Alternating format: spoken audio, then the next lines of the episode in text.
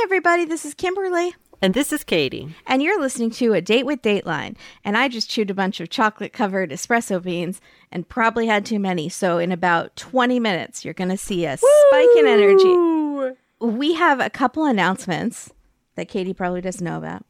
I might. You're not going to do any announcement noise? Bing, bing, bing. Okay, thank you. This episode.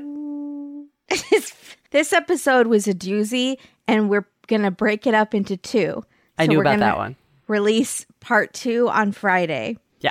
Second thing, a few people have told me that they missed the Twitter segment, and so I we are going to do Twitter, but it's going to be on Friday. It's going to be in the second part of this episode. Also, send me funny tweets because it takes hours to go through the thousands of Dateline tweets. So you could help me out, guys. So you can me be a part of this tweets. podcast by sending the funny tweets. The third thing, our podcast, A Date with the Bake, which is our second podcast about Great British Bake Off, is winding down, but it's not too late to join us. It's really fun. And we each only have a couple team, I only have one team member left. Me too. Um, Me too. But yeah, but it's really fun. So check us out. It's on podcast feeds. Follow us on Instagram, A Date with the Bake. Second, third, Third. Third. fourth, A, this is item number C, is if you're looking for holiday gifts, we have merch and we have great new merch. Edward has created so much good stuff for us, and we donate monthly uh, to a different charity. And the month of November is the Polly Klaas Foundation, which is for missing and exploited children. So, great gift for listeners of the podcast or people who like Dateline. There's some just like fun Dateline shirts. And we might be giving twice in December because there have been a couple of giving organizations that have come up recently in episodes. And so we might have to hit a few in Yes, December. absolutely. So now's the time. Get your shirts. Yes. Item pound is that like pound sign, which is a hashtag, but I'm old. hashtag- so I called it a pound sign. Hashtag pound sign. Dateline has once again stolen our thunder with a new podcast that I would like to promote called Murder and Magnolias. It is a Keith, but it is based on a classic Dateline that we did cover at the beginning of our show. It's called The Charleston Affair, and it features a woman named Nancy in the fluffy marshmallow robe. flushy, fluffy marshmallow robe. We have a, a story about Nancy when we got to meet her, and maybe we'll tell it on Patreon. I, we've probably already talked about it. Anyways, no, we I don't know if we have. We'll do. We'll tell it on Patreon if you Yeah, join our it's Patreon live feed. Fabulous. She's the woman who was there was a hit out against her, and she ended up becoming a stand-up comedian. And it's a great choice for a podcast. Dateline, good job. It's called It's Murder kind of one, and also I don't believe there was actually a murder. there's no murder, which is amazing. So I hope I didn't give too much away, but it's an incredible story. And Nancy story. is a great lady. Yes, she is. Absolutely. We love Nancy. And then the final one is that I feel like we made an oversight. We did not mention in our Murdaugh episode that there is a podcast that is like the go to Oh, for yeah. all Murdaugh. And we should have mentioned them, and a lot of people brought it to our attention. Apologies. Be- people have done that to us and it doesn't feel great. No, it doesn't. So we're don't sorry. mention you. And so I want to officially apologize to Mandy and everyone at the Murdaugh Murder podcasts. So because they're amazing. They're also just signed like a Hulu deal for a show about the whole thing, but they're still doing episodes because Laffitte, remember the banker Laffitte?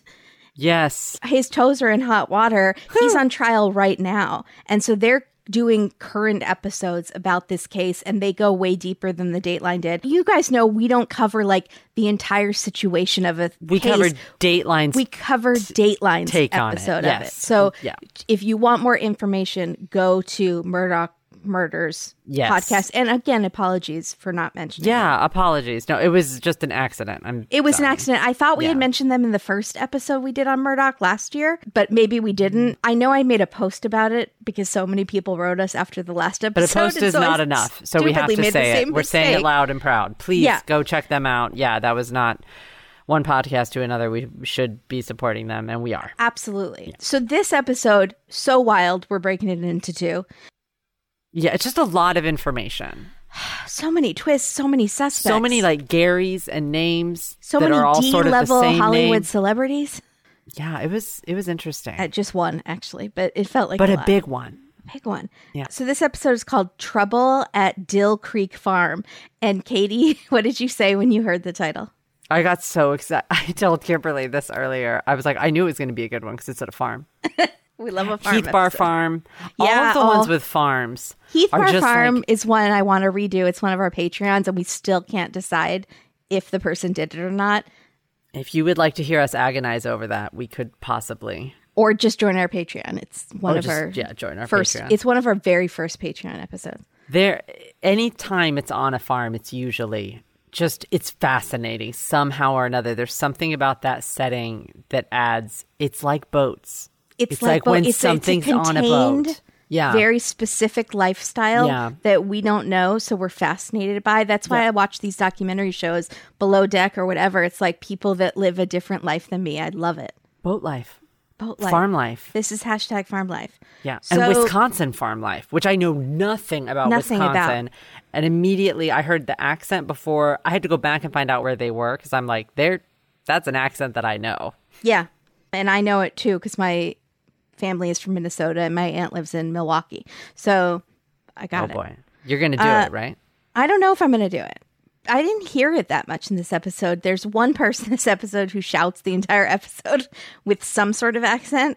We'll be talking about her. I was on Twitter. I know how you guys feel. I understand emotion. That's all I'm going to say at this time. we'll get to it later. I understand emotion. I know. Being unable to contain emotion. I know. It's just, it was so prolonged. Like, how did that interview was probably like five hours. Did you, how do you have still have a voice after that? So, season 31, episode 9, November 11th, 2022, hosted by the beautiful Andrea Canning. And my 27th announcement is that she has a special on Peacock, which is with Jan Broberg, who you might know as the hero survivor of the Abducted in Plain Sight documentary. Oh wow. We met her briefly at CrimeCon and she was so, so nice. I don't know if you remember, I think her booth was like right next to ours. So yes. I it was one of our first crime Yes. cons. So, abducted in plain sight, she was abducted twice by the same man who seduced her mother and father sexually. It's the wildest story ever, and she's an amazing person. So they have that Hulu special with Anna Paquin and Colin Hanks play her parents, and it's a dramatization. What's Uh, it called? it's called Friend of the Family. And I had she no helped idea. work on it. Like she was very involved in the making of it. And then Andrea is interviewing her for a special that's like Friend of the Family behind the scenes or something like that. I'm not sure what it's called, but it's Oh, on Peacock. Okay. Starting the episode finally. And we're starting with Lester Holt in no vest and a hanky. With Is glasses. he with glass? No glass. With glasses. With okay. glasses. Okay, at least he had glasses. I love. I can't with he, when he has no glasses. It's so weird to me. No glasses, no vest, no Lester.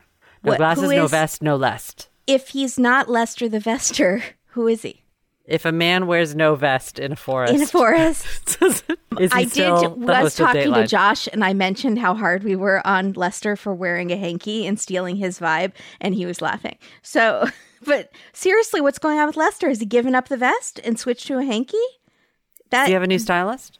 Mank is the hanky. What's happening? I feel like he's road testing it. I feel Well- like he's testing it out for the audience. I'm I'm the focus group, Katie. I will be a solo focus group, and I say nay to the whole thing. Did you write a letter? A Yeah, strongly maybe. worded certified letter? Yeah. Did you get it He doesn't know notarized? I could have maybe Josh tell him because You could maybe send Josh an email and have him forward it. yeah, yeah, I could do But you're to need me to proofread it Yeah. before you send it. yeah. Because I'm going to have to take out some strong sentences that Do I have to change our bingo cards and take off Lester the Vester? Like, I need to know if this is a permanent change going forward. No, you just don't get the square.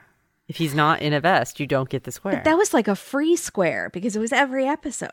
no more. No more, friends. Oh my god. Look, nothing in life is free. Let's move on. Our victim this week, sadly, is Ken Juedes, which is spelled not like that at all, but that's how you pronounce it. He's 58 years old and he was a gentle giant. And gentle giant is on our extreme bingo cards because we don't hear it very often, but when we do it, We do hear it. special. Yeah. yeah. It makes us, it makes you know what kind of person he was. He lived on a farm in Wisconsin and everything was Shangri La until the violence came. That's what Andrea is very dramatic in this. I Yeah, love it. yeah. It's 2006.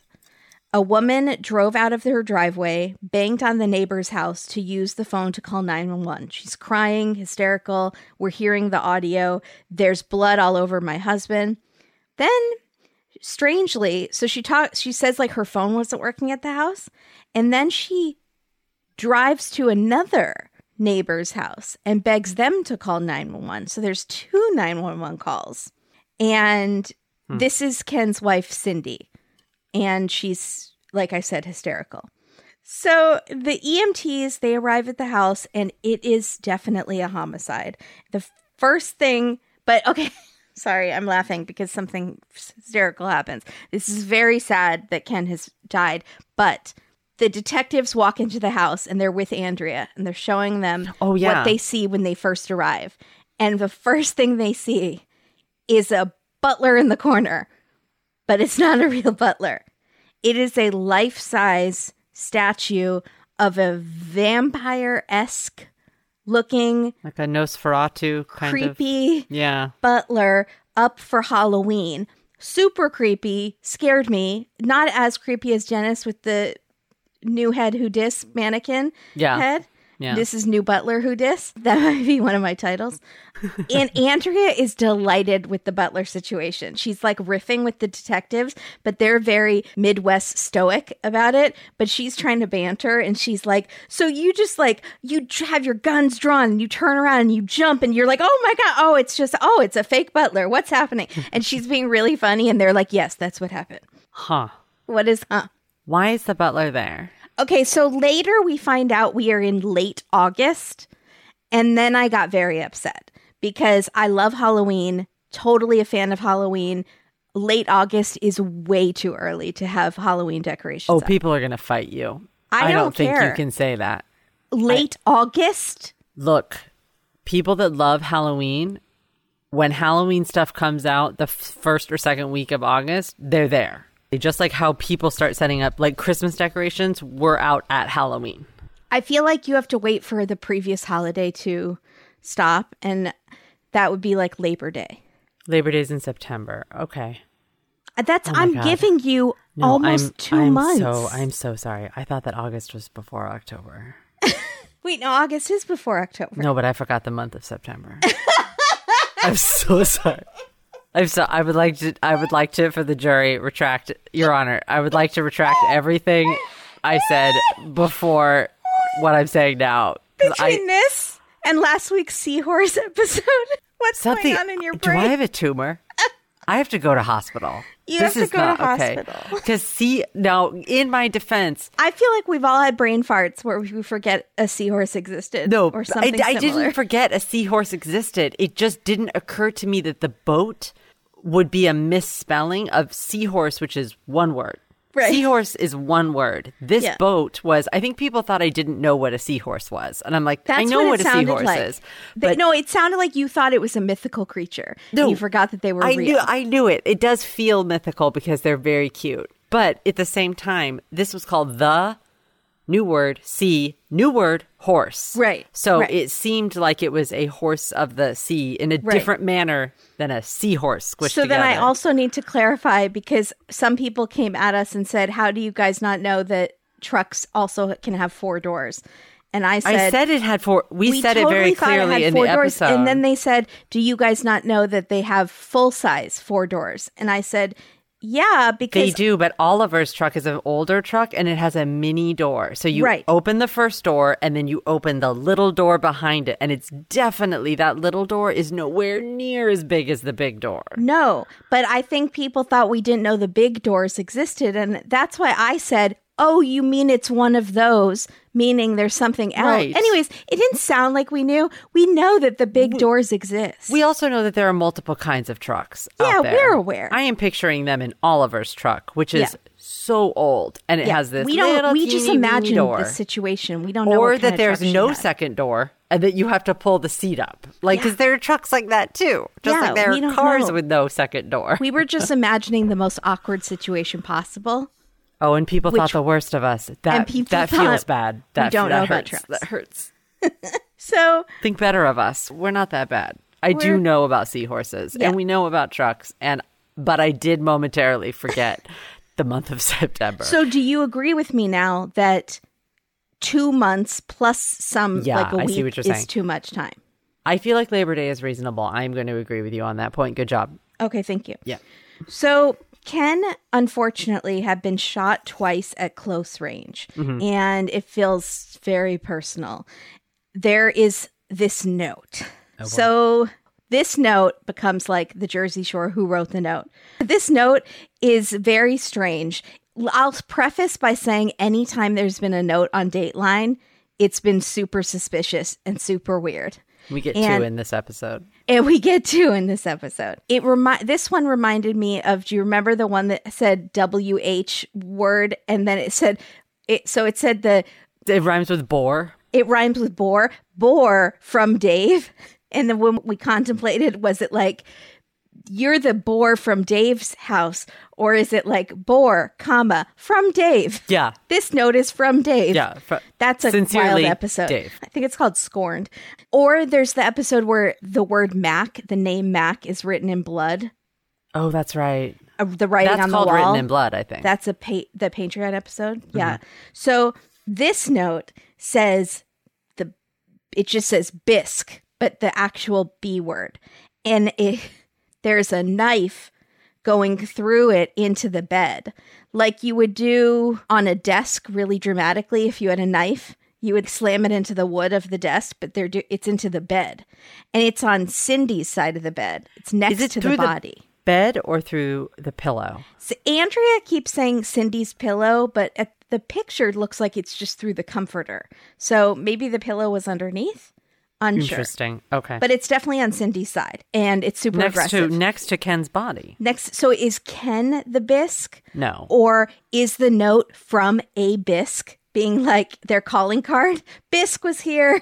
No. I'm the bisque. I also thought it was spelled wrong because the knife is going straight through the T, and I was kept looking for the T, and I was like, did they spell this word wrong? It does look strange. It does. The lettering is very strangely The- written, and more on that later. yeah, the lettering is odd. Yeah. So Andrea says this is something that you see in the movies. And It that's is. true. It Yeah. almost feels not real. like it doesn't actually happen in real life. Detectives wonder though, it could Cindy's wife, sorry, Cindy, Ken's wife, be the target? Is she the bisque? So we learn more about Dill Creek Farm, which is where we are. Also, dill is my new favorite thing. You know I love pickles, but I also now love dill on everything. It's a You hun- do? Yeah. It's Would you eat dill pumpkin seeds? I would try them. Yeah. And I love like seeds? dill pickle flavored popcorn and chips. You know, because I've always loved pickles. I drink pickle juice. Like I do, it. but I've never known to you to be like specific to Well, dill I tried a things. ranch dressing when I was doing FODMAP and it had dill in it. That's because it had no it had no like FODMAP ingredients. So they added dill and it was pretty good. I like all the things you're saying except for the words FODMAP because Yeah. what is a FODMAP? That's that really, really incredibly strict diet I was on for my stomach problems for six months. That's called a FODMAP? Why don't they just call it a food map? No, making it fancy. It's an acronym. So For is the first word food in the Mm. acronym? I'm not sure. Maybe. Okay. So, Dill Creek Farm is 105 acres. So, finding a murder weapon is like finding a grain of garlic in a pickle jar. I don't know. I was Oh, something with dill. Also, Ken owned a lot of guns. And maybe one of them is the murder weapon, but they don't even know if any are missing because there's no log of the guns and he had so many guns. Andrea asked the detectives, Are there any security cameras? And the detective says, That's a great question. And I was f- at first, again, maybe this is too picky. I was proud of Andrea for asking a good question. But then I felt like, is that condescending to say to a reporter? Would he say that to a man reporter?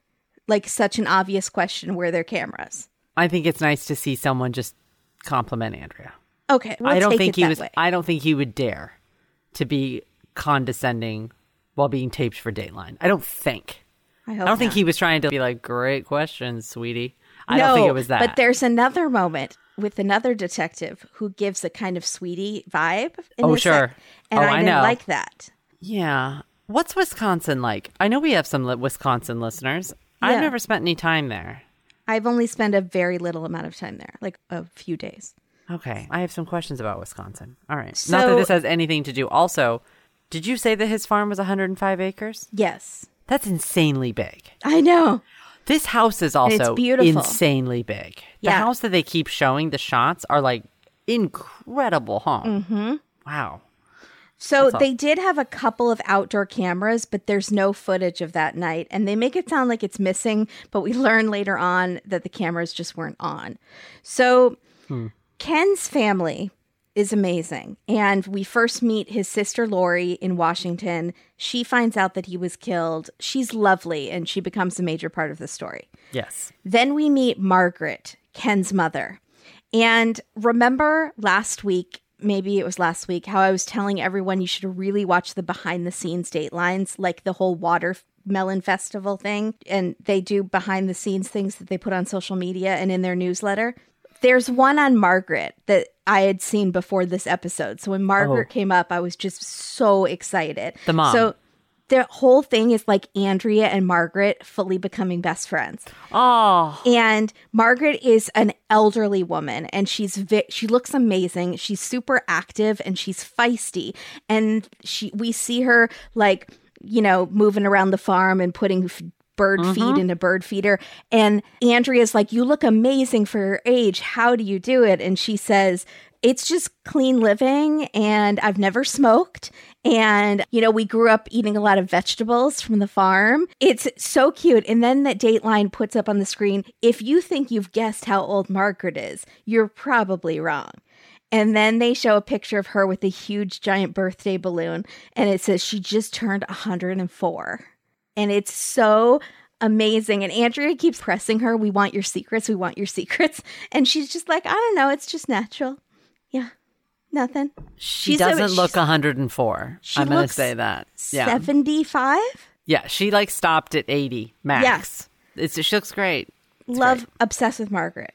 So a pastor and a police officer have to give her the news, and it's just so sad. And then It's she has really to go sad. tell Ken's dad, her husband, who's in a nursing home, that Ken has been murdered.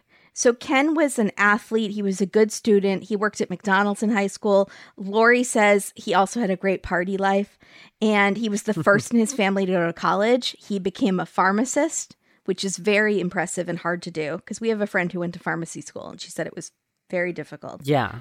He was the mom's favorite. He was Margaret's favorite. You're like, don't pick a favorite, Mickey.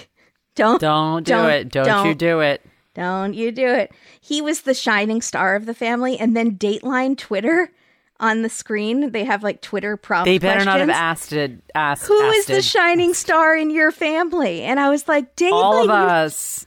they Stop love causing to fight. You're stirring up Shib. We are in November. You don't ask any questions like that around this time of year when people are when people could possibly remember and be sitting With around the Thanksgiving carving table a turkey. and saying, "I would like to go around the table and see who everybody thinks is the shining star in this family. see what happens." Don't ask that. It's bloody. It's going to create more datelines. Yeah, exactly. Yes, Maybe that's what they want. bad. Maybe that's their purpose.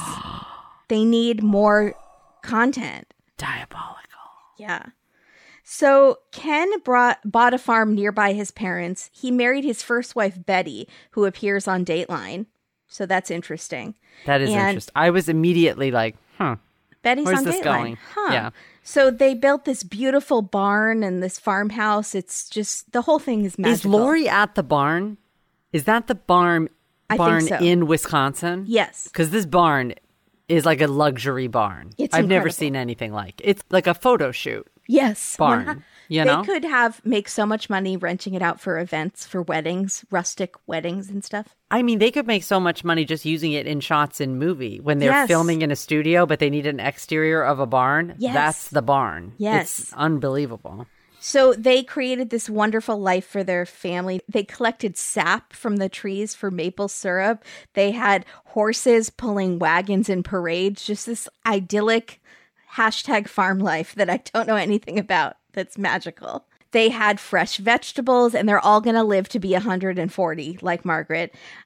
I can't promise that fresh veggies will make you live forever, and HelloFresh certainly cannot claim that. but they can claim to deliver to your door farm fresh pre portioned ingredients. So if you've ever been super jelly that you didn't grow up, hashtag farm life, which I am, hands raised, Yeah. super jelly, Yeah. you can now have farm fresh food in your hashtag city life. Love it. HelloFresh sends easy to prepare meals that are quick and 30% less expensive than the grocery store. HelloFresh has 15 to 20 minute dinners, breakfast on the go, 10 minute lunches. With all this extra time that I'm saving, I think I'm just going to follow Margaret around and copy her every move Yeah. because I want to live to her age. Seems great. My downfall lately has been takeout. I've just been wanting someone to come to my house and just bring me a package of food. But I'm trying to be more of an adult, an adult myself. Also, HelloFresh does that. I think they come and bring packages of food. They do, but then you cook it. Yeah, So it's true. I'm trying to do better and cook my meals myself. Yeah. And they make it so easy for a lazy Liza like me. They have easy prep meals, easy cleanup meals. The best is when it's both. It's like this perfect storm of easiness. Yeah. There's one that's the one pot Italian vegetable soup with kale, couscous, and garlic bread. Mm. How good is that? And I may have mentioned that now that it's in the low 70s here, I am in full on soup mode Soup all time. the time. Yeah. Soup days are here again. Also, HelloFresh now has vegan recipes, and that's my goal to be as plant based as possible. And these recipes are so delicious. Last thing I do want to say the holidays are coming up, and I think HelloFresh would be such a good gift for people who are really busy. It takes one thing off their plate, and that's such a gift to give to someone for the holidays. Yeah. It takes more than one thing. It takes their grocery shopping off their plate, their meal planning off their plate. Yep. Such a good gift. Go to HelloFresh.com slash Dateline65 and use code Dateline65 for 65% off plus free shipping. That's HelloFresh.com slash Dateline65 and use code Dateline65 for 65% off plus free shipping. Why haven't you tried HelloFresh, America's number one meal kit? Ring, ring. What's your problem? Why haven't you done it yet? Ring, ring, Click. pick up. Pick up. Get in Thank you, just enough. Just enough. Soup in the city. Thank you, HelloFresh. Thank you, HelloFresh. So we meet Betty, who is Ken's ex wife. They were married for 20 years and they just drifted apart. It doesn't seem like it was that, it was pretty amicable. He asked her Eh. for a divorce. Well, kind of. He asked her for a divorce. It, there was no like cheating, but he was, they just like kind of fell out of love and had different interests, she said. That's so sad to me when I when that it's not like this big explosion. It's just Right. like this sad sort of disintegration. Yes. We actually have a sponsor that might be a sponsor. I hope we get it. And it's a cool thing for couples that kind of helps you keep your relationship like alive, kind of. So Spark, you sparks, sparks. you got to Sparks, keep sparks, working. You have to work on a relationship. Yeah, So, and that's hard when you have kids and are very busy. Um, HelloFresh. HelloFresh can save your marriage. there you go. they had three, right? They had three kids, I think. Yeah. That's a lot. So he kept the farm and they had joint custody of the kids. How old were the kids when they got divorced? I would say Older. early teens to mid Okay. teens. Yeah. Okay. So they were still like a custody arrangement, but everybody was almost gone. Yes. Okay. They have one that is was probably 13 if I'm doing the math right. Okay. When they got divorced. So he met Cindy a few years later. He introduced her to Betty, his ex, and Betty thought she seemed nice. And his mom, Margaret, thought she seemed very nice. Then we meet Pam, Cindy, who's his wife, her sister, Pam. Pam comes on the scene. Pam changes the game. And we will never be the same since Pam started yelling at us and Andrea Canning. Pam is mad at us. Pam just doesn't know how to use indoor voice and she's super emphatic. So everything she says is like she's screaming at you. And she's talking to Andrea Canning. I don't know if she knows she's doing it. I think it's just her way of speaking. I think she's Um, very passionate about this topic, which I get because I might do the same thing if I was coming on. But it is interesting at the beginning because you don't know why it's happening. Right. So you're like, what? What's going on, Pam? Right. Because didn't- first you just think, well, why is she so upset? Why is Cindy's sister even here? I'm sorry. I thought Cindy was about to also get killed. Right, because I Pam thought there was that going to be Yes. another murder. I Yeah. was like, oh no, no, Yeah. what's going on with Pam? So Okay. again, like t- I totally get why Pam is like this, but if you want to convince people of your side, you have to work on your delivery. We say it about lawyers sometimes if their demeanor, yeah, unfortunately, because she has a position that she is trying to um, Yeah, make people does. see, and it's not working. So, with all kindness, Pam, there are th- some things you could do. Were people mean to her on Twitter? yeah, You guys, she's some of them were through just it. funny, but some of them were like outright mean. I hope she didn't read it. I don't think she's on Twitter. I really hope not. I really Yeah. hope not because she's. It's hard to convince someone if they're sure of something. Do you know what I'm saying? That's Yeah, very, very with them difficult. So ve- yeah. being mean is not gonna help. No, but So- I I feel bad for. There's just yeah, it's rough. she says it didn't matter what Cindy was wearing or what she looked like. That was his beautiful. Ken always called her his beautiful. So it's very sweet. That was adorable. Yes. And then we even get a phone call that a voicemail he left a few days before the murder where he called her beautiful. And we're also seeing this B roll of those old school, because it's 2006. What is it called? Like a phone message? An answering machine. An answer. I couldn't think of the word. Answering machine. I kept thinking voice something, but there's n- it's not voice something. Answer machine. So police need to speak to wife Cindy, and she is out of it. She is Yeah. on drugs. I mean, someone's been giving. It's she's she has herself. been on. She's on medication, and I think she's been given some sedatives. yeah, absolutely. She first of all doesn't know that her husband is dead. She says, "Where is my husband?" Oh God. And so they don't tell her yet that he's gone. And they just ask what happened. And she says, Well, the night before, she had a headache. She had had this migraine for days and she couldn't sleep. Someone on Twitter was very feisty and seems to be in the different camp than the Dateline narrative is. You, there's always one who like doesn't have a profile picture on Twitter, but they like know all this inside information because they're from that town. And they Is say, Da- her. I we're that whole time people are like, which person are you? Are you Pam? Is this Pam? So Pam is on Twitter. You lied Maybe to me. Pam is on Twitter. Um, Okay. so she, but they say she had a sinus infection, and that's the and Dateline misreported by saying she had a headache. She had a headache from a sinus infection. I think is A sinus what happened. infection gives you a horrible headache. It does. gives you I a have migraine all the time. Yeah. So she is still groggy from this How is that medication. misreporting? I'm so sorry. I just Yeah. don't. Okay. Yeah. So apparently, she says that the phone rings too much at the house when Ken is on call, even at night. I did not know that pharmacists were on call. Thank God. I honestly just thought I didn't know. Yeah, I didn't know that. pharmacists So, were on call and I just didn't know about it. But now this is a smaller town, right?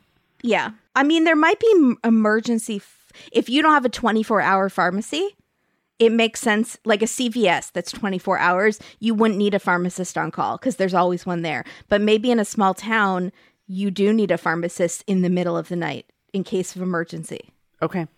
That kind of makes sense to me. That does make sense. I'm sure yeah. someone will explain it to us. Yeah. Just please do it nicely. So he suggested because she can't sleep and the phone rings and she has this headache slash sinus infection mm-hmm. that she rest outside in the duckling, which is a camper, like a trailer camper that is painted. They say to look like Harley Davidson. It's it's a black and red, like black with red stripes around it. I didn't notice that it was black. To me, it looked gray in the light. On I don't No, know. it's black. I was surprised when they said Harley Davidson because it didn't strike me when I first saw the duckling. I just thought it was like interestingly painted. It wasn't the normal color of a Oh, trailer. 100%. Yeah. You would never look at it and say, oh, they nailed the Harley Davidson look. But at least they're trying. I was just disappointed that it wouldn't be painted yellow. like a duck. Like, why do you call it the duckling? Wouldn't it be yellow and it- orange? Yeah, yellow with an orange beak. Yeah, yellow That with an orange adorable. stripe. So adorable. Was it yellow and they painted it black? Maybe that's why they called it the duckling. I don't know. Because it's So- a real shame if they do not come in yellow. Yeah. I'm just gonna. I think that's not the name of the kind of trailer. I think they called it that as a nickname, but I could be wrong. So and I should know because I'm obsessed with van life. And I know. I'm really surprised you don't know more about. Well, the- if I know a lot of like about teardrops, but I don't know about these bigger trailers. Katie's gonna Google it. So, oh yeah, no, it's a thing. oh, it's called a duckling. It's called the Mallard Duckling Camper. wow. So, So they should have Mallard must it- be a blue duck campers. Yeah, it's yeah, 1969 Mallard Duckling Camper. Remember when Dwight gives Jim the recording device that's in the Mallard? Oh yeah. So funny. So she slept there that night with the sleep meds. So she's like completely knocked out. Right. The next morning, she finds Ken in the house and she says he was a weird color. She's very Oh. out of it. She said she all she could hear was screaming. Oh, And she later realized that it was her screaming. that made my stomach hurt. That's Yeah. Horrific. So Yeah. she f- tries the phone, but it wouldn't work for some reason. She does say, I wish I had given him CPR because she had been recently certified in CPR, but she doesn't. She goes to the neighbor's house. Now, she is so out of it at this point. I think she's been given more medication, but if she is any so- sort of this out of it, I don't like her driving to all of these neighbors' houses. Doesn't seem safe. I don't think she's no, I think that I think it's one of those things where you kind of like don't even know what you're doing and so you're just autopiloting it. Does Right. that make sense? you It's maybe why- fluctuate between shock that makes you drowsy and shock that makes you frantic and focused. I have a pretty strong feeling she didn't know how to work the phone. Is what That's happened po- with but the she phone. knew how to work a car. She stared at the numbers and was like, "What's the number?" But knew how to turn a key in a car. I don't know. I think also the neighbors. This is dirt roads. This is Yeah. in the woods, right? So or Yeah. in the whatever it's land. Yeah. So she's go. So she's going to just the houses are widespread. She probably just drove across the field. Honestly, Through she could have. We don't know. We don't. I mean, but. I don't think that that was on her mind. Was like, this is not safe for me to drive. It was Yeah. emergency. Get the phone. So they finally tell her that Ken has passed away. And she's very upset. Her sister Pam goes to take care of her and said she was like hollow looking. And apparently she said they butchered my Kenny, which is very Oh. strange. Weird language. Okay, I'm going to just bring up something. It might be a little morbid about this, but he was shot twice in the head. Yeah. I think that's probably the reason she didn't give him CPR. Yeah, that's possible. I don't know what that was like, what that situation was. So I'm, yeah, and I'm- if he was already dead, he was a weird color. I don't know what that means. I think she probably registered bluish. immediately that he was dead and then later couldn't remember exactly what he looked like. So she's like, Mm-hmm. maybe he's okay. Maybe I just saw something that wasn't apt. I think her gut instinct told her at the time, don't do CPR. Mm-hmm. Yeah. And then goes away. The thing that's weird about that, a butchered is strange. That to me says, well, maybe she saw the knife and assumed he was killed with a knife. But the they is very interesting. It's That's interesting. it is like she knows who did it, and it's a group of people or a non-binary person, uh, and. Yeah. I wouldn't. Who would? I wouldn't say. I would say someone killed. If I know who it is, I would say they did it. You would also say it if you it. suspected you knew. If you knew he mm-hmm. was having trouble with a group of people, then Yeah. you would say they. But why didn't the police pick up on that? The police don't pick up on a lot of things, which is why this case is It's a two-parter. Line in 2022 when the case happened in 2006. So more on that later. So hmm. the next day, Pam heard about the note and she immediately thinks that they came to kill Cindy. And again, I'm like, who is they? So, but we're going to get to the they. But th- they think Cindy was the target. However, there's no signs of a break in.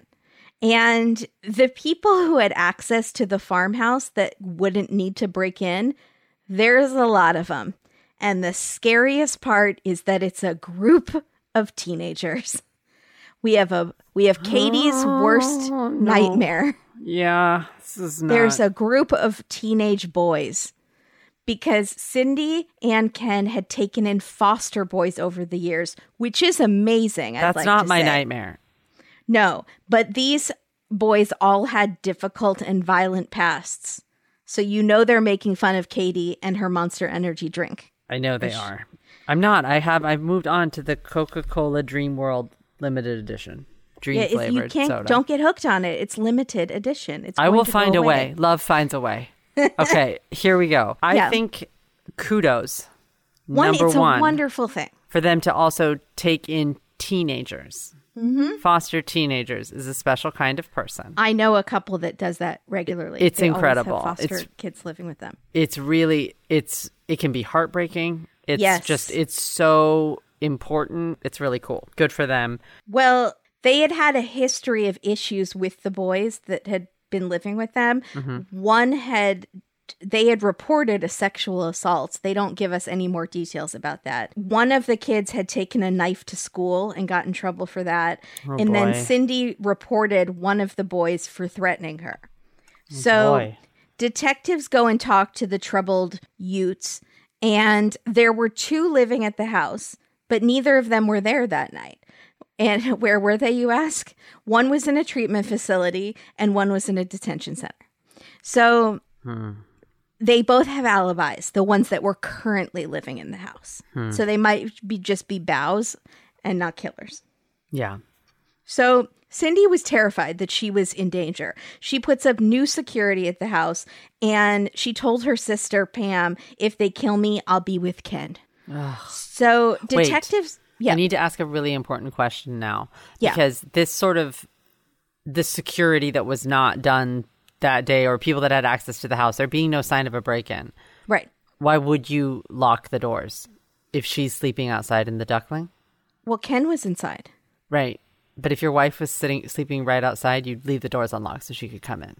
Mm, maybe she has a key in the duckling? If you were at my house and staying right outside, I would leave that door unlocked so you could come into the house if you needed to get something.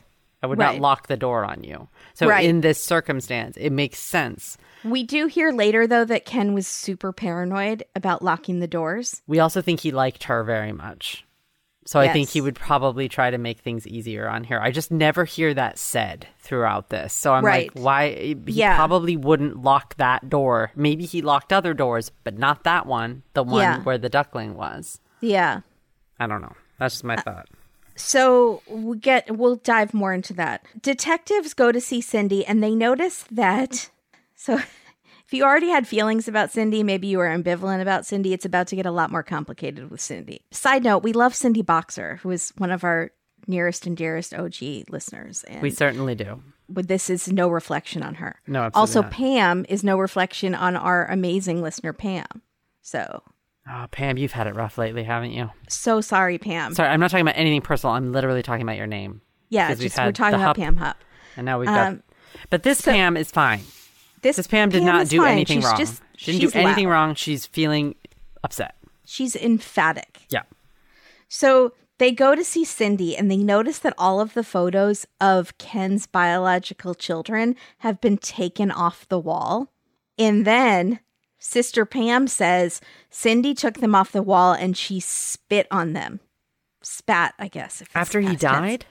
Sorry? After he died? After Af- Ken died? After Ken died, she took all of the photos down and spit on them because she hates his children. This is when we find out the deep family feud. Right. She blames the kids for this. She thinks one of the kids killed Ken. Which would make sense why she's spitting on the pictures. Right. She says, I think one of the kids did it because they call me the bisque, except they say the actual word.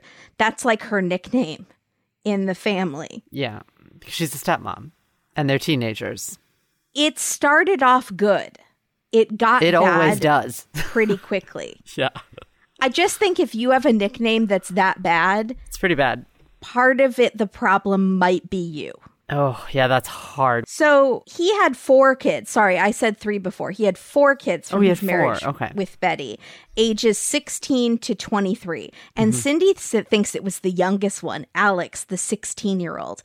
Alex was angry about the divorce, and he had apparently told someone he was so angry he could kill them.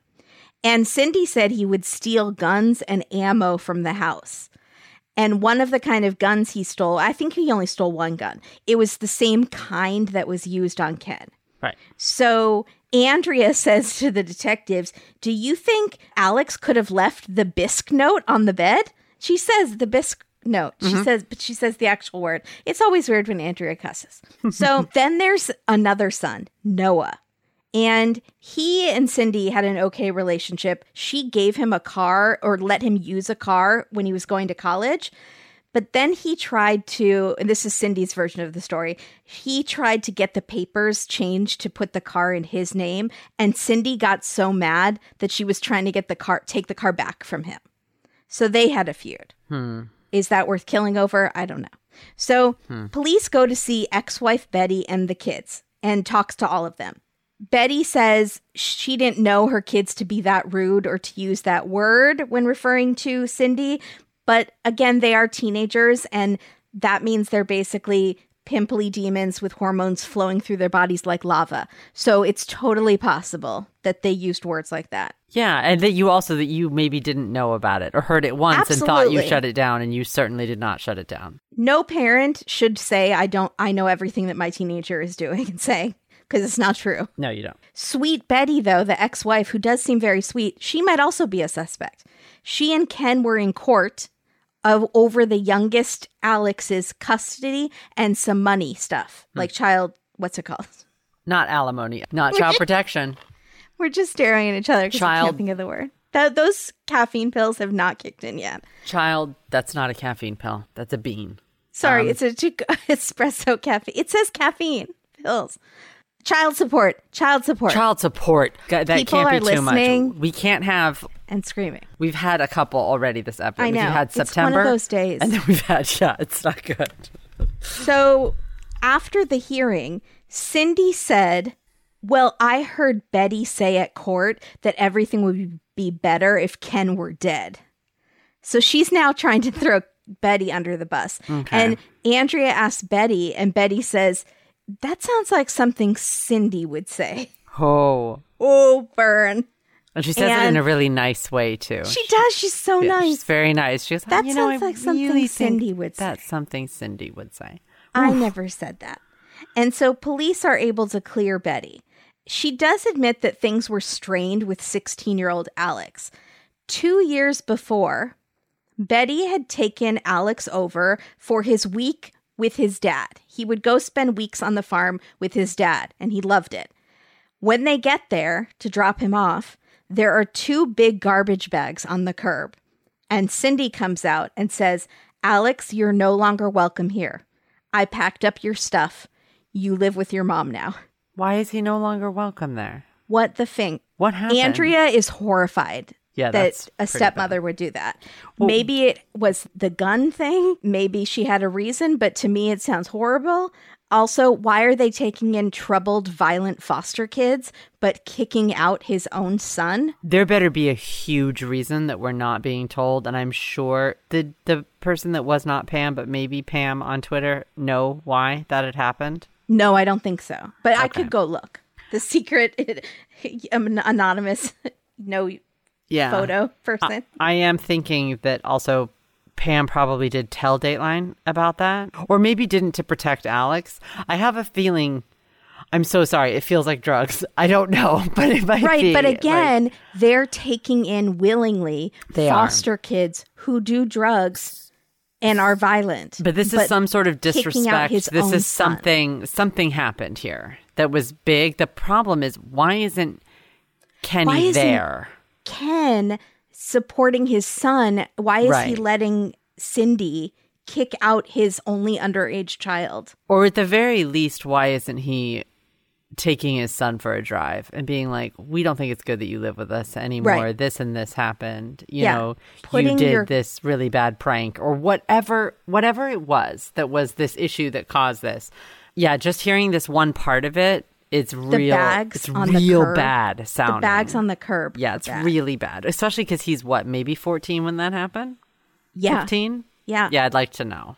So Betty says Alex was confused and hurt, but he definitely wasn't a killer. He loved his dad. And Alex says he never stole guns and he never said he would kill them, that Cindy is making up stories about him. He says that night he was at home with two of the siblings and the mom. So he has an alibi at home. Police clear him. The other son, Noah, that had the car that was fighting with Cindy, was out of state in Minnesota. Minnesota is very close to Wisconsin, though. But he apparently has an alibi and they clear him.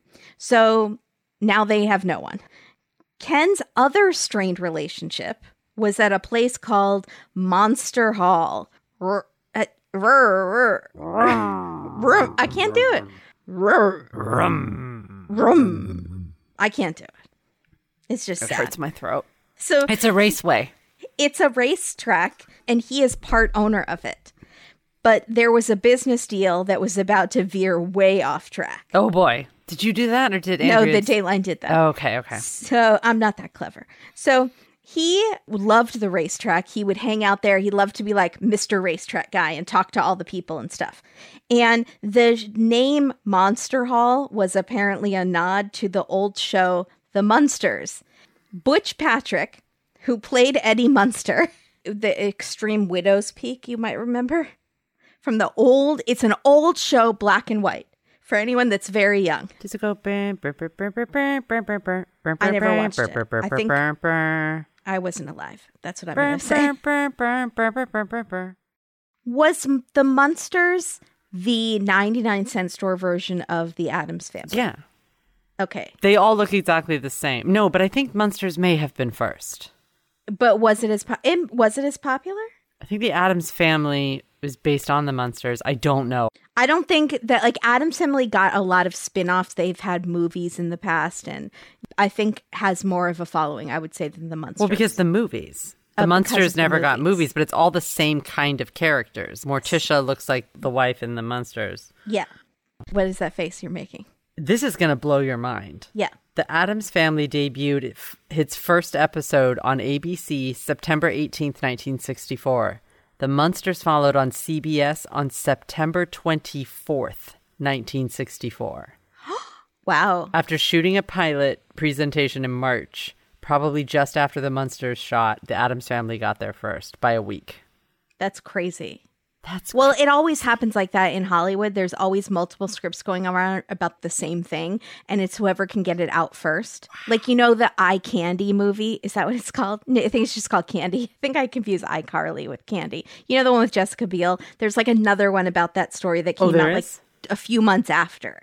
Oh, but no. like On Candy what? had already done it with Jessica Biel, and so Oh, it's no. hard. You know, and there were two Fyre Festival documentaries going on at the exact same time. well, there's the two on NXIVM. There's the Yeah. vow and then seduced. Yeah, Yeah. exactly. So it always happens like that. So Okay. I'm not surprised. I'm So- surprised that it's this close. The Munsters it's and the Addams close. family very much mirror certain characters. Yeah. and I would think they would just split their audience, but I don't know if they they probably weren't on on the same night, and Hmm. people did not have rec- like VCRs then. So okay, so at this point we find out Butch Patrick, no one knows his name, eh, who played Eddie Munster. He would come to the racetrack to sign autographs, and at this point everyone on Twitter got very upset because Dateline had kind of said that he was part of the story, I think, in some of the promos, or maybe at the beginning. They say was at the beginning. At the beginning. So everyone's like, was that it? Are you kidding me? That's it? With Have a little Eddie faith, Munster? folks. Have faith that he's going to become an important part of the story. It's not just that he was there to si- sign autographs, but also, why is he there to sign autographs? This is So- a two. Yeah, n- that's a better question. Also, this is a two-hour episode. Just Yeah. hang in there. Yeah.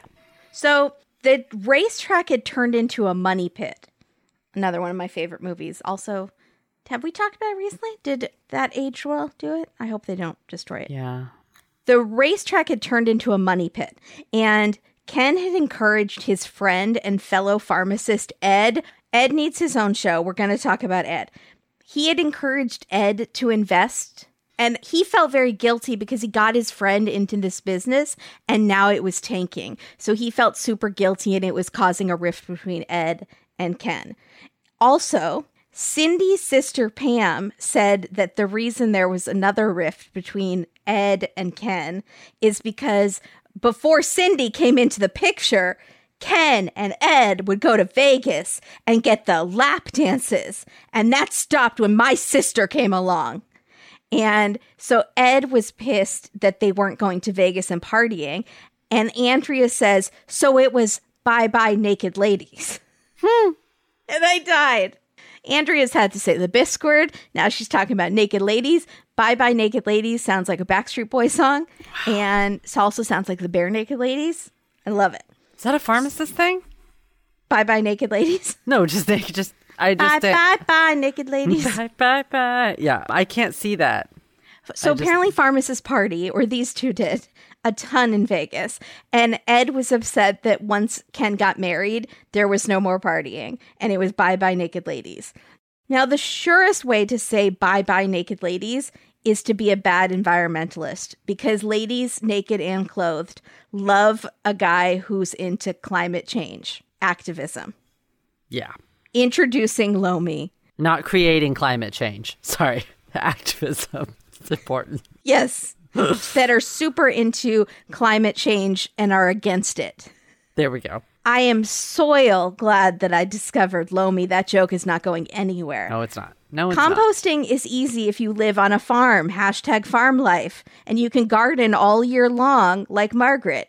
What are you supposed to do if you live in the hellscape that is a Los Angeles apartment? Just kidding. I love my apartment, but I can't compost here. It's not going to happen. My landlord would not approve of the smell and the flies coming out of my composting bin. He is very picky. Yeah. And he just pops up all the time, just Yeah. looking at things. Mm-hmm.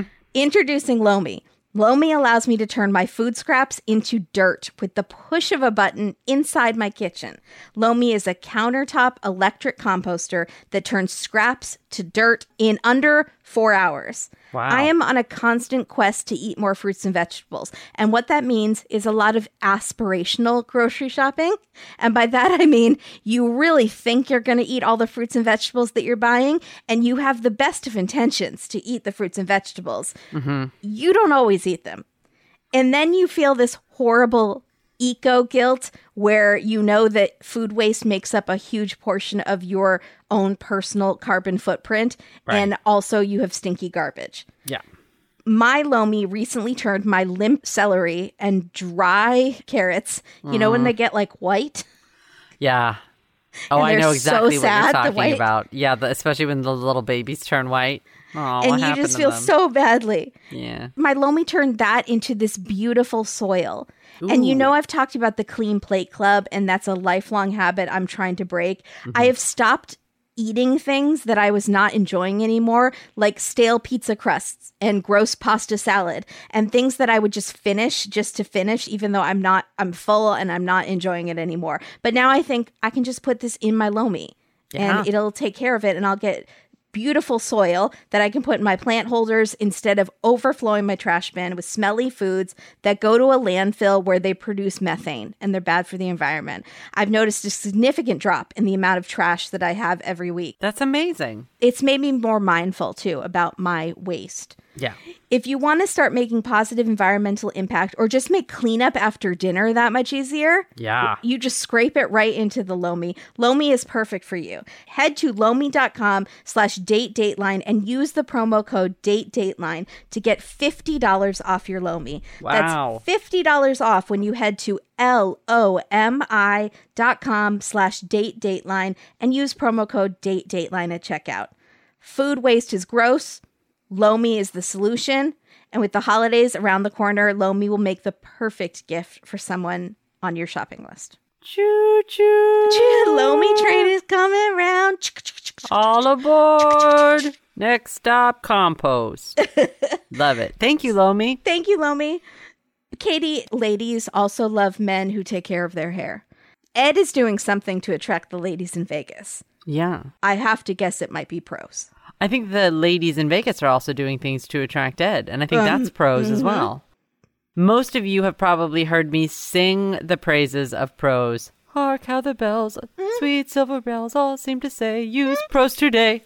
The world's most personalized hair care. And for those that haven't, I want to tell you about the incredible results I am still seeing since I started using my customized Prose products. Thanks to my Prose custom hair care, my hair is smoother, it is softer, it is stronger, and my breakage has improved. I used a customized shampoo and conditioner, a pre shampoo mask once a week, and their hair oil.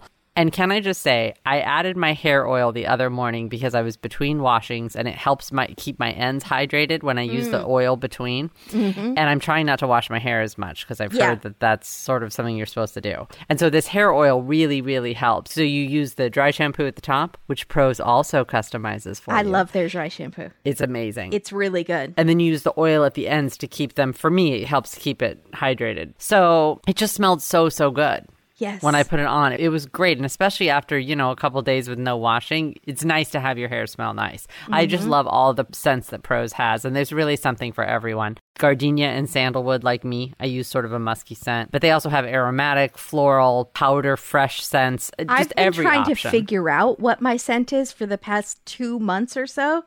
It has something maybe cinnamony in it. It's amazing, but I can't put my finger on it. it's like nothing that you can buy at the store. Yeah. Let me just say that. And Prose knows that there is more to you than just your hair type or your preferred scent.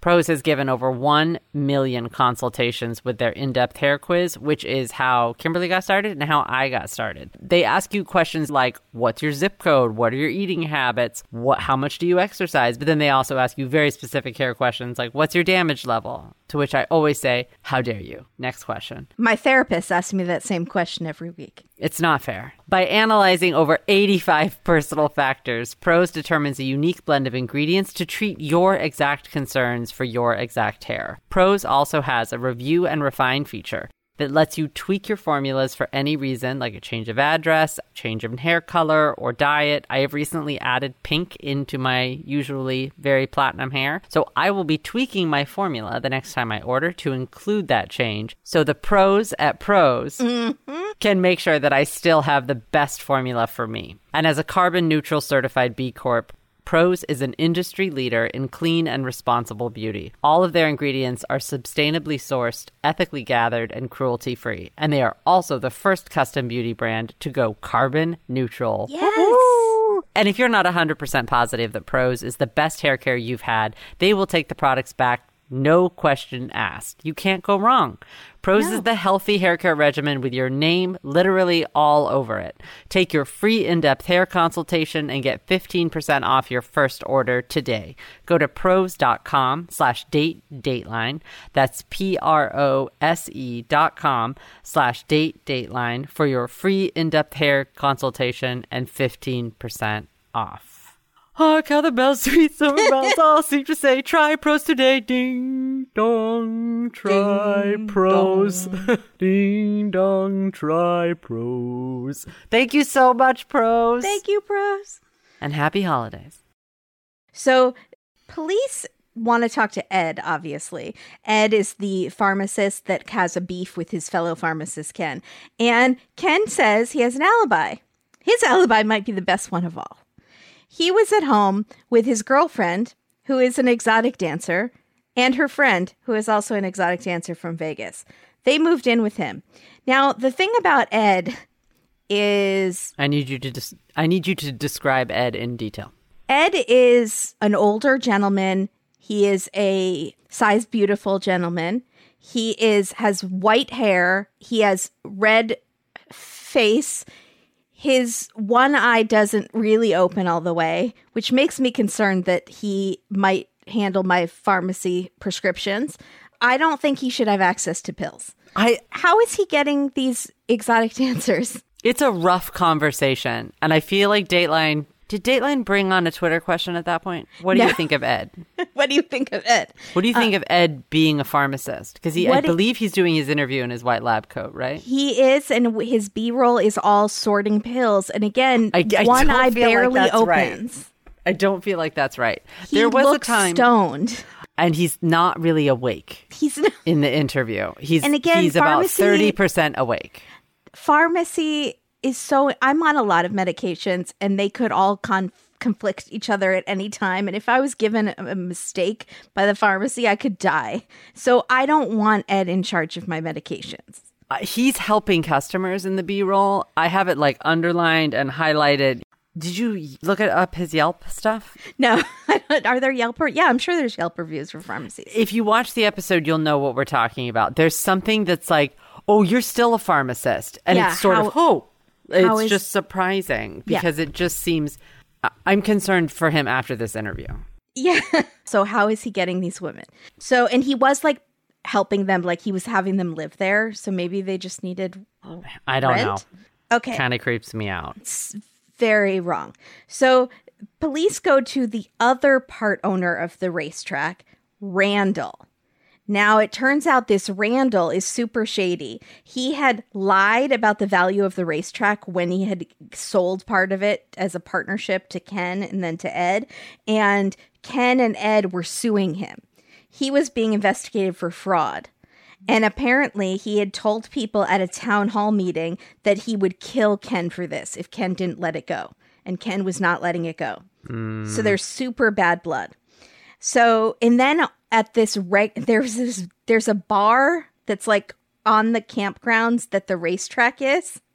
It's all. But is it owned by the racetrack? I thought it was the racetrack bar. Is that not no, right? I think it might be owned by whoever owns the campground, which maybe is Randall. Unsure. Okay. It's all super. No, shady. Randall owns the campground. It's somewhere you shouldn't go at night. Like, Are you sure? yes, the Okay. campground. Oh, well, yeah, maybe not. It's uh, like a bar hangout, and apparently, there Randall had said to Ken's face, "I'm gonna kill this mother effer," according to Ed, the pharmacist with the magical power over women. So, several new suspects. We have Ed and we have Randall, and also. Randall, we keep seeing this horrible photo of him. He's not appearing on Dateline, and it looks like a mugshot. And that's the photo they keep showing us of him. I think it is a mugshot, but it's so suspicious that that's what we see. I was like, okay, so it was Randall. Because Right. it's like literally the Yeah. first and the only photo we see Yeah. is this mugshot. So Randall agrees to talk to police with a lawyer, and which is his right. Smart. Good Smart. idea. It's a very good idea. And he says he was playing video games with his nephew that night. So police kind of move him to the back burner, but they're still not sure about him. Meanwhile, Cindy is in fear. She thinks her life is in danger and she's getting a little paranoid. She's calling detectives and 911 a few times, saying there's a weird car in her driveway. Her doors were open and they shouldn't have been. She thought there was an intruder, but it turns out there wasn't an intruder.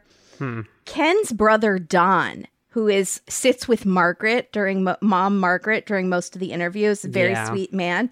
He tried to call Cindy to check on her, and she never called him back. Then we see Lori, who is Ken's sister, and she will become a major part of the story, oh, and Oh, yeah. she's lovely. Andrea says Ken's sister Lori didn't particularly miss Cindy. Oh boy. Andrea. I love it. We so she it. had never liked Cindy. And it started the very first time they spoke on the phone before they had even met. So Ken says, This is Cindy, who I'm dating, and puts her on the phone. And then Cindy goes on and on about this romantic wedding that she had had with Ken. And his little sister, Lori, is like, they didn't get married. I know they didn't get married in Vegas. So Cindy is lying and elaborating this horrible story and doing it in a really weird, condescending way. He's so romantic with me, but you're his little sister, Laura. You wouldn't know how romantic he can be. That's a weird thing to say to somebody's. I mean, you have a brother. Is that weird? like if somebody weird. said, It's if, a- in the tone. Heather said that. I if I said it like ew, I totally wouldn't know how. I know what you wouldn't know how romantic he is. That would be gross. Yeah. that would be normal. But if I said it almost like, "Aren't you jealous of how cool I am because your brother is so romantic with me?" That's a little weird. Yeah. So, and Lori knows they're not married. So Andrea is so excited about this hot goss, and she's like, "Did you call her out on it?" And Lori's Yeah. like, "Yup." And Andrea's like, "This is the most awkward introductory phone call I've ever heard." It's really bad. Lori says, I know you didn't get married. And Lori, the way Lori talks is everything is hot gossip. She's Yeah, very enthused, like she's telling a girlfriend about this really exciting story. She's amped too, just in a different way than Pam. The A two way- the two sisters are amped. She's just not yelling. She's not yelling and she's, but she's enthused and she's really bringing you into the story. And she's a really good interview. So Lori Yeah. says, just wait, it gets worse. to Andrea about the phone call. So she says when she called out Cindy on the fact that they had not gotten married, Cindy had been warm and loving and gentle voice. She flipped like that, and it was like her voice even changed. It was like hmm. talking to literally a different person when she called her out on the wedding thing. The wedding thing is confusing because part of me thought maybe they did get married and Ken just hadn't told Lori and Cindy was telling the truth. It seems like such a weird thing to lie about. I thought the same thing. I have a question mark by that story. I don't want to argue with Lori. But I do think that there is a chance that they had two ceremonies, that they did actually get married very quick on a whim, because we know now that he go he went to Vegas a lot. Mm-hmm. So this definitely could have happened. Yeah. But he didn't want to tell his sister that because he knew his mom would be disappointed. So it could be that this was all a show that no, that didn't happen. But maybe he didn't inform Cindy, Cindy, in time don't tell my family. to be like, don't tell Lori. And then Lori was like, he tells me everything, but maybe he didn't. yeah. This might have just been a misunderstanding. It could have just been a misunderstanding, but it put a bad taste in Lori's mouth. Of course it did. So yeah, she just automatically doesn't like it. because somebody lied to her and she doesn't want to think it's her brother. Right. I totally get that. But That I can also sense. see a real switch in personality and Me voice too. the second you were called on something. That makes me very suspicious of Cindy. That's not great either. It's like Yeah. uh, there's like bad stuff on either side in this. Yeah. I don't know where to turn. Yeah. So Lori then finds out that Cindy was making arrangements with the funeral director to have Ken cremated. But mom, Margaret, our hero, is Catholic and already ha- doesn't want to do cremation and already had a plot for Ken. oh God. And I was like, don't piss off Margaret. She's been through enough. You Yeah, don't don't hurt Margaret. On the other hand, the spouse does have the legal right to decide what to do with the body, but Andrea puts it really nicely. she never asked, talked to the mom, nothing like that. It's rude. It's- you, especially you've only been married for three years. You Yes. should. You should. And he's close with his family. They're not estranged. Yeah. Mm-hmm. It's. It makes no sense to not. It's weird to not. Actually, that's odd. To inform them, like Even if you're at odds with them, grapevine. even if you don't like them, it's still the right thing to do, right? Yes. Yeah. So police had their eye on Cindy since the beginning. The first day when they spoke, they thought she was very flat and strange. She was highly medicated though. But and we They, hear why don't it, they say that? she sounds like fully She sounds like she's been sedated. Fully. But she was sitting in a recliner with her feet up, which I thought was funny, like very cozy, comfy cozy. Because she's been sedated. She's been sedated. So, but they thought her just reactions were strange. Cindy had been recently trained in CPR, but she admits she never did CPR. Also, the white robe that she was wearing had no blood on it, so she never even went near his body. Oh, Yeah. we've had this before. I never know. It's everybody does something different. Everybody does something different in that situation. So, police look at the camper, the duckling that she had slept in that night, and they see that it doesn't have AC. And it was summertime. It was in August. And that's when I started screaming, Why are there Halloween decorations up in August? Why is that butler, creepy butler I think he's there all the time. He might just be there all the time. I have mannequins that are here all the time. Yeah, and it's creepy. It's creepy. They scare me sometimes. I go, oh. Uh-huh. But it says they don't look like that. Sorry, excuse me. My mannequins are sewing forms. They do not look like Nosferatu. I Yes. didn't. I don't Yeah. have a Dracula Yeah. one. Yeah. But they feel like it would be way too hot to sleep in the camper. And the camper also is painted black, which makes it a full on hot box. Is that the, I don't know if that's right. But doesn't it also make it? cozy? Yeah. if you have i for speaking for myself as someone who has sinus infections and headaches and migraines and i know you've had headaches too Mhm. you heat is not comfortable you put cooling cloths on your head i wouldn't want to be in a hot camper no that wouldn't be comfortable for me but if you're sedated maybe you just need to pass out it doesn't matter where That's what I was. I think she's, he- and it's weird because they really don't go into what she's taken or what's happened. I think she's on. She hadn't slept in several days. She Yeah. Mm-hmm. was or not hadn't slept well. So I think that she was on heavy stuff. Yeah. To go into the camper, right? Yeah. I don't know. So the at the farmhouse, the detectives notice a closed basket, like a laundry basket, filled with paperwork, which is strange. I have and questions. Cindy sees him looking at it and quickly covers the paperwork with something. Super sus. That's weird. Turns out the paperwork is life insurance. Here we go. Hmm, okay. So, a few weeks after the murder, Ken's family finds out that there was a will and everything goes to Cindy. And they were shocked because A, he had only been married to her for a few years. B, he had four children That's that he completely cut out. That feels wrong. Yeah. So Pam, Cindy's sister, says, well, again, and she's screaming at Andrea, No, stop. She take it down know. a notch. She's trying. So she says Cindy had given Ken money at the beginning of the relationship. She wasn't with him for money.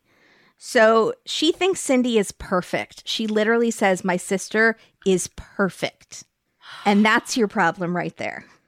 That's going to be hard. No one is perfect. No one is perfect. That's that's a hard sentence. Yeah. She says she was perfect. Ken cut the kids out of the will because he was mad at them for not liking Cindy. And Okay. then she's screaming, August at night, it gets very chilly. That's why she was in the camper. They do have a good conversation about weather right now. And then Andrea is trying to get Pam to stop screaming and she's trying to be nice. And she says, Yeah, I mean, I'm here right now. It's August and it gets chilly at night. I'm from Canada and it does get chilly at night. Mm-hmm. So she agrees with Pam that it's possible it got chilly at night. yeah. She says that Cindy was super agreeable with the cops. She understood that she was the spouse and they had to look at her. And she even agreed to a voice layer analysis, which is kind of like a lie detector, but it measures your voice, which is you ever heard of that before? I've never No. heard of it. It's Okay. I'm sure not allowed in court like lie detectors, but it's a guide for police. There are lots of things now. Like even I remember I'm Making a Murderer season 2. Kathleen Zellner has Steven Avery do that test where his like brain is hooked up to electrodes or stuff while he's answering questions. Do you remember that? I don't. It's like a way more detailed lie detector that doesn't just do your heart rate and things like that. Ooh, I got to go back and look for that. I'm It's curious. very interesting. Okay. I can't remember if like they were scanning his brain imagery to see if he's telling a lie. Anyways, oh, weird. he passed, but whatever. So she Cindy agrees to take this voice layer analysis and she gets a call from a detective who says, "We got your results back and from what I can see, you did not shoot your husband." That's a. I don't feel like you. They can answer that. I feel like they need to say you were not deceptive. Yeah, or- we don't. She literally, the woman on the phone, we hear the recording, and the det- female detective says, "It, you did not. I can say that you did not shoot your husband." That feels like you're not allowed. Again, that I just feel like feels like you can't say say that. that. I feel like you get in trouble. Did she So- get fired? I feel bad. She might have gotten fired. She, That's bad. I think she said the wrong thing and then it showed up on Dateline. yeah, I know. And I think it might be that thing where she was like, I should not have said that. Oh, shoot, it's like the kissing the dead dog on the side of the road when It you were is, and then- seventeen. And yeah. now your biggest mistake is on Dateline. Oh yeah. no.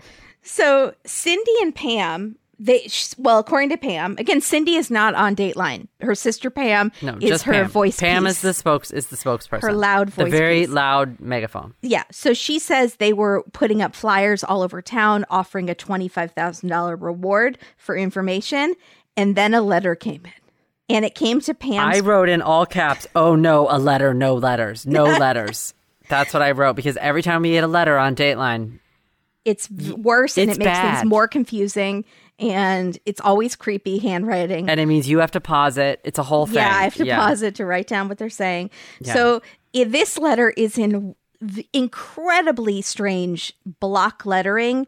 If anyone, like five people are going to get this. If anyone does cross stitching and you know what back stitching is, Mm-hmm. it's where it, you have a graph paper and you're only you're not making any curves, so you're making up the letters using only straight lines, basically. Oh, I see. Yes. So you can go up and down like a you can go all around the square and you can also go across the square diagonally but that's it so all letters are made up like that and that's how this person has written this letter It looks like on a digital clock yeah where there's also no curves. I think there's a print called Digi. There's a font called Digiprint or Mm. digital.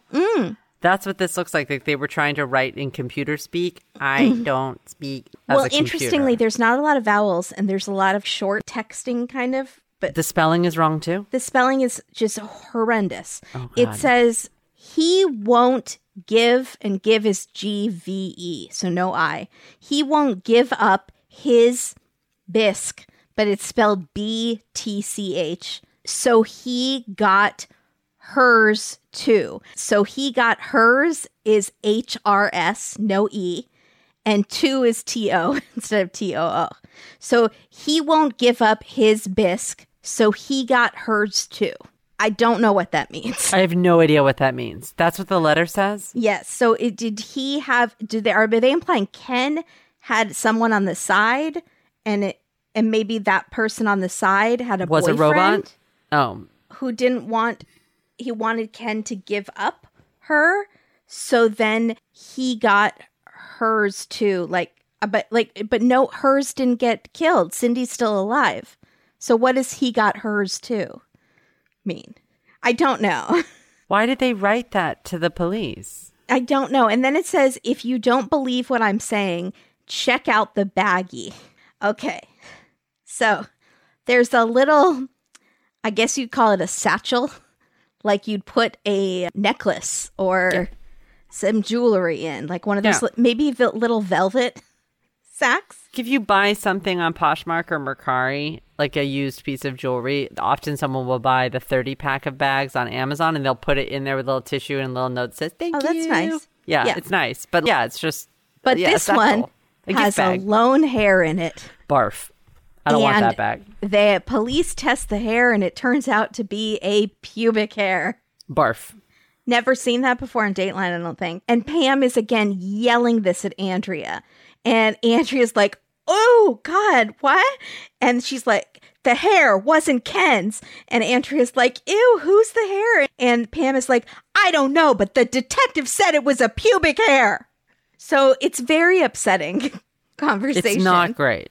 But Andrea does look like she's having fun because there are twists and turns, and we've this is she knows this is going to be a juicy episode. Yeah. Also, she seems fine with Pam. She does, I have to say. Andrea f- seemed fine with Pam. It is us that do not like Pam yelling at Andrea. I am okay with Pam. I'm going on the record because I feel bad for her because I don't think she knows how she sounds. And again, I think she maybe sounds worse on TV. I think I so, don't know how intense it was when you're actually sitting there. You're just seeing somebody that's very forthright and passionate, but the, something in the editing of how calm Andrea is, and Right. her being just she came in hot. Mm-hmm. She came in hot and defensive. So that's hard to watch, right? And then never went down. She. Do you remember the Matt Damon being who's the judge? Who's the judge with the trial? Matt Damon came to Saturday Night Live and did Judge Ito? No, he did the judge that's just the man on the Supreme Court that had the trial with Blasey Ford, the woman. Oh, J- Kavanaugh? Kavanaugh. Matt Damon did this SNL sketch when he says, I, the first thing he says is, I'm going to start it at 11 and we're going to take it up to a 13 real quick. like that. That's kind of, Yeah. Pam starts at a nine Yeah. and then never goes down to a six. even during like pleasant memories and that's what's strange is it's usually on dateline like they get amped about the very sad upsetting stuff but then they tell better memories happy memories and they're calm and smiling she's never like that She's pissed. she's pissed She's royally ticked. she's royally ticked and Yeah. i it could be a regional thing as well but I, Yeah. again i know people that live in the midwest my whole family's from the midwest and I- some of them are loud but they're not aggressively loud they're just kind of loud and they don't but i could see that there are a few people in my family that might be aggressively loud Aggressively loud. Yeah. And again, maybe be unaware. Yes, be unaware. Yeah. So detectives don't know what to think about this letter, and they do send the test off for the hair off for testing, but they get no results from it. Oh my They- god! So what's the point of sending the hair? There's Yeah. no results. Great. Yeah. So who sent the letter? It is again the letter is the new note, which was the new Jersey Shore. One day at the club, Ron put his head between the breasts of a cocktail waitress. No more letters. No more letters. So a year passes, and Ken's dad is dying at the nursing home, and he tells Lori, Ken's sister, you need to figure out who killed Ken, which is so sad, but also a horrific amount of pressure to put on Lori as your dying wish. So Lori is like, I need to take charge. The family is falling apart. I need to do this. And now Cindy and Ken's kids are in court over his estate. So oh, Lori Oh, needs to, she's like, What do I do? Jessica Fletcher time. This is my moment. She's like, But where do I start? I don't know anything. So she says it's all, and she's doing the gossipy thing. And she worked in computers in her career, so she decides to gather She data. sent the letter. She what? She sent the letter. The letter looked like a computer printout. No, it was handwritten. In computer speak. Maybe. You think Lori sent Yeah, the letter? Yeah, yeah. No, I'm just Whose saying. cube was it? You don't believe in coincidences, and that was a weird robot letter. just saying. So all right. Lori decides to gather data. She's like, What do I know how to do? I know how to gather data. She flies to Wisconsin because remember, she lives in Washington. She starts knocking on doors. She goes to all the neighbors. Everyone says, You need to talk to this neighbor, Mark, who was also involved in the racetrack business. So Mark said, I know, there's so many people. My God, So yeah. Mark says, Ken had been acting super on edge before the murder. And uh, one day, Ken had me go to the house to check on something when he was out of town, and the locks had been tampered with. So he says, so Lori says, Did you tell the police about all of this, that he had been acting so on edge? And Mark says, The police never talked to me. Oh boy. So that's our first where we start to get angry with the police. Yeah. So in one day, Lori has found a new suspect, maybe motive, new and Just a new information. information. Right. So Lori thought the will looked fake. Mm. So do a lot of people. Mm-hmm. The witness that had signed the will that gave everything to Cindy was Ed the pharmacist, the one with the harem of exotic dancers for some reason. Oh no. Lori goes to Ed and says, What happened when you signed this will that gave everything to Cindy? And Ed says, Wait for it, I never signed a will. So Ed could have been stoned and forgot, Thank you. but he checks the date in his calendar and the date that the will was signed. Both he and Ed were working very long hours at the pharmacy all day. So when Ed and Ken signed the will that gave everything to Cindy, they were both at work all day. So hmm. Lori takes the will to a handwriting expert who is like 99% sure it's forged. She can't say with all certainty because she doesn't have an original will that they know is real, I guess. So she thinks it's forged. Lori goes and talks to everyone, even people who might be suspects, and she doesn't care if it's dangerous. Lori is a bad lass. She is super cool, and she's Hercule Poirot Poirot- it. It's easier to say Jessica Fletchering it. She's mismarpling it. She's Miss Marpling it. She talks to Mark, the partner in the racetrack. Sorry, not Mark, Randall. Mark is another guy in the racetrack. She talks to Randall. no, Mark's not in the racetrack. He's kind of in the racetrack, Kind but really the he's the neighbor that said that there were the locks were tampered Right. with. Randall is the one who got Ken involved in the first place, and they were suing him for fraud. They go. She goes. We don't know any more details than that. He's fraud. shady. He's being sued for fraud. He lied about the property, and we see what might be a mugshot as his main photo on Dateline. But we don't know anything about what he lied about. I have no idea.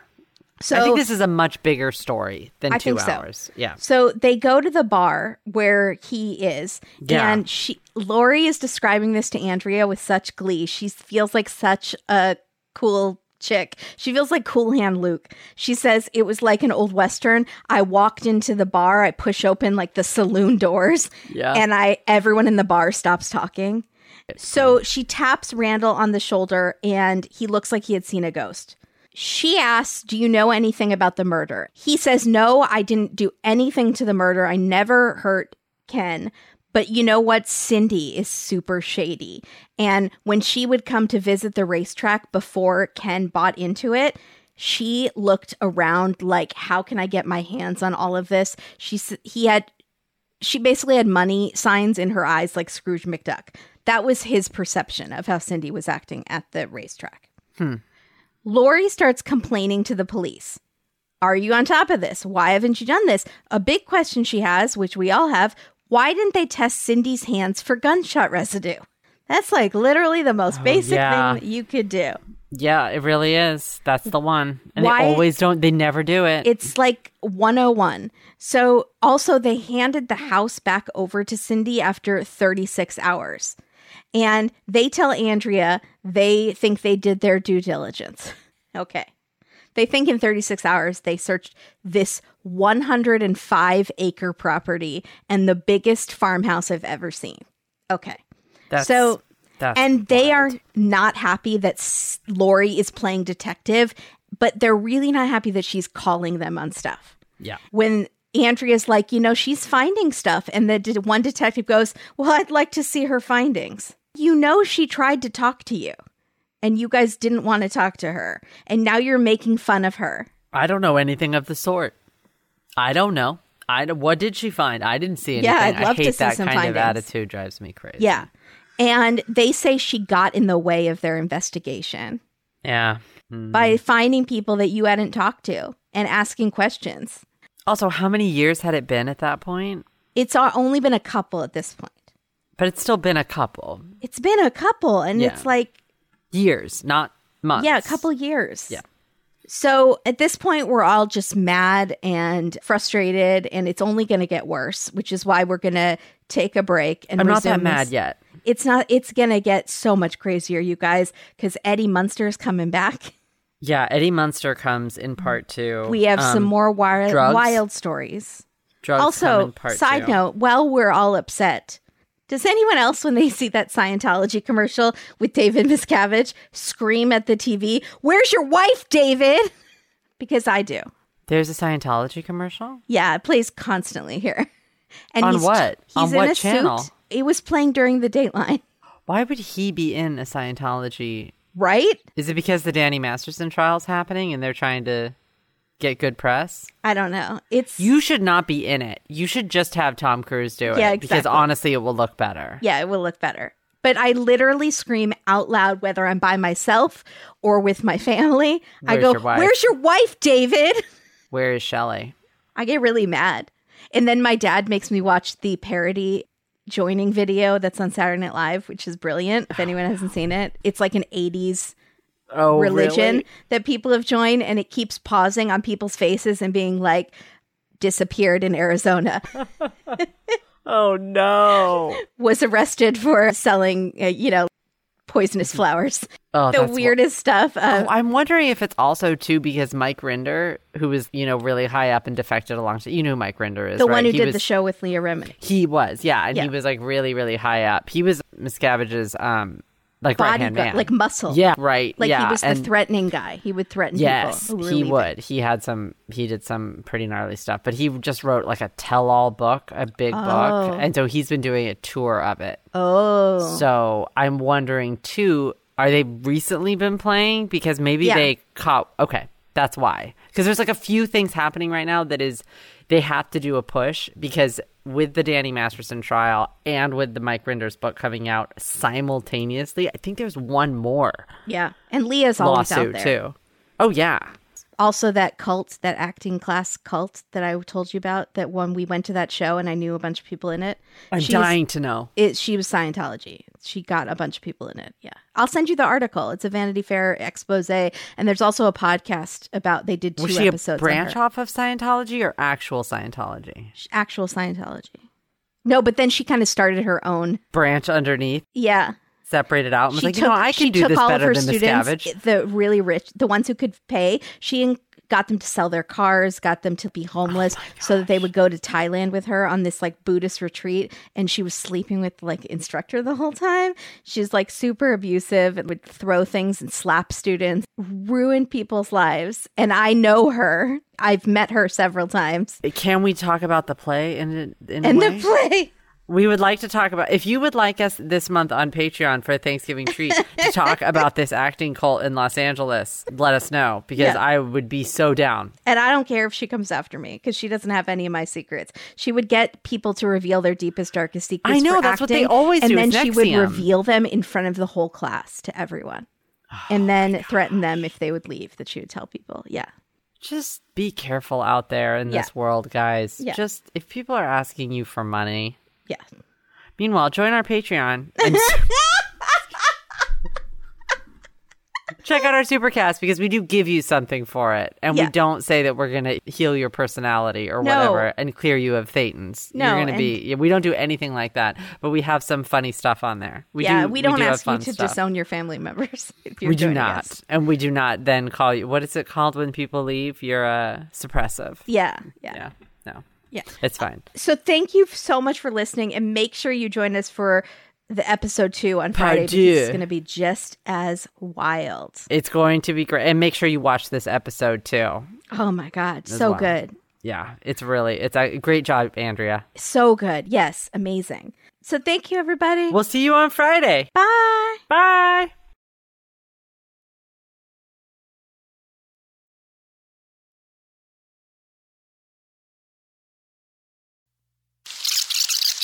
Have you this ever happened to you? I went to the pharmacy. This happened when I first got to Tennessee.